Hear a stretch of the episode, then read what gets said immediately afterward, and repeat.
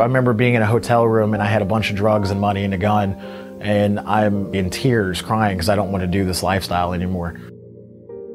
When my daughter died, I internalized a lot of my depression and anger towards the world.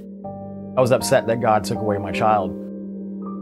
Um, I remember, you know, trying to find anybody out there just to just come hang out with me, just to come talk to me, just come, you know, give me some sort of guidance because at this point I was really, really lost the the norm in the drug scene. You know, people die all the time. People people will come up missing. You know, you don't see so and so forever, and you find out that they've been in prison for the last couple of years. All three of my kids should have been my priorities, and considering um, my daughter passing away when I was 20 was the kickstart of me going down this path of drug addiction. You'd think that having children in my life would have actually kept me and prevented me from doing that. You know, I'm, I'm grateful now that I've been clean for as long as I have because I feel like my mind has finally come back. My name is Dominic and I'm a recovering drug addict.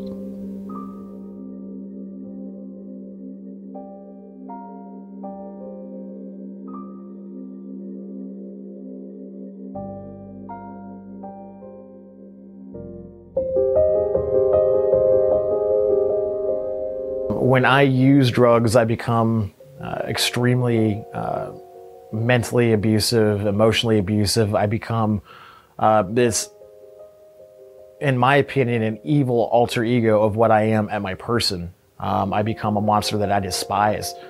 I wanted to get help. I wanted to sit there and tell somebody. I felt so anger with towards myself um, that I, I tried to kind of downplay it you know, oh, I, I'm just doing it because I got to stay up. I got a new baby on the way. I got to paint all this stuff. I got to get everything ready. So in my mind, in that sick addict mind, I'm justifying the reasons on why I'm using this drug and the reasons why I don't have a problem.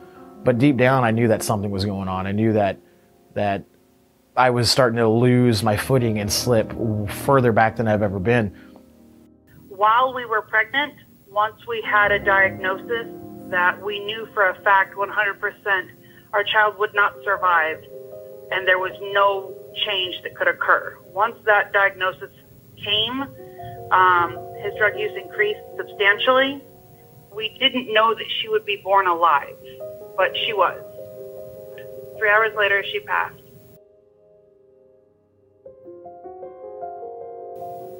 He was not really able to maintain a reasonable state of sobriety at that point. Um, he was not able, in my opinion, to handle that loss. Uh, I ended up basically internalizing all my anger and hate and just frustration with the fact that I lost a little girl. Um, I didn't go seek help. I didn't go to try to deal with it in a healthy way. I did it in a very non healthy way. Uh, internalized it, which caused me just to be an angry person, uh, hateful and spiteful to the world because um, I was upset that God took away my child. When I couldn't deal with it and cope anymore mentally with my thoughts and my emotions, that's when I started using drugs very, very heavily. His extreme was somewhat violent, but mostly heavily aggressive. It was like looking at somebody taking over him.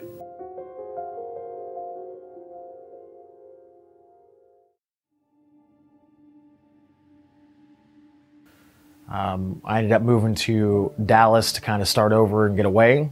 Uh, that was probably not healthy uh, in my emotional state that I was in.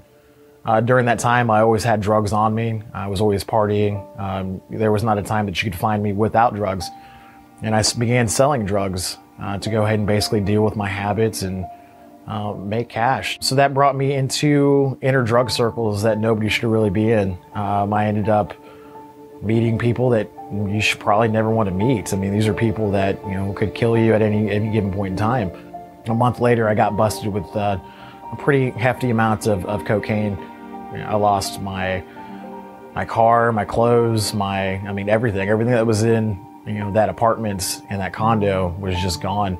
Uh, my daughter's ashes. That was the only prized possession that I had in that place. Um, the clothes and everything, the furniture, the car, I, that's all replaceable. But I still, I felt like I lost my daughter twice. So being in prison didn't actually change me. It just it kept me sober unwillingly for uh, almost three years. I was basically just trying to do my time and get out and get back out to exactly what I was doing before. I remember working out in the rec yard and laughing at these guys because you know they're starting to get bigger and they're getting these veins in their arms and they keep saying I can't wait to get out so I can shoot dope and I'm like what the what the hell is wrong with these people? But as soon as I get to get out of prison, you know, within two days I'm back into the drug scene doing the exact same thing. I remember being in the bathroom and uh, taking this meth pipe out and not wanting to use it. I mean, visibly having tears in my eyes looking in this mirror, and it felt like I was on autopilot um, as I'm, I'm you know, using meth. And I, I, wanted to stop, and I couldn't. And I tried numerous times to stop. I tried to quit cold turkey. I tried to to do everything, but I was such in a de- depressed state um, that the only thing that would get me lifted or make me feel normal or just get me through the day was using. Um, if I didn't use, I was sick. If I if I used, I was angry at myself. So I was stuck between these areas and I didn't know how to deal with it. Um, my ended up basically leaving and saying that if you wanted to save your family, you need to go get help. At that point, things had gotten so bad that I, I knew that I needed to get help. I, I, in order for me not to go back to prison or die or, or do something to somebody, hurt somebody, I knew that I needed to go get help. Uh, and that's when I ended up going to Desert Hope.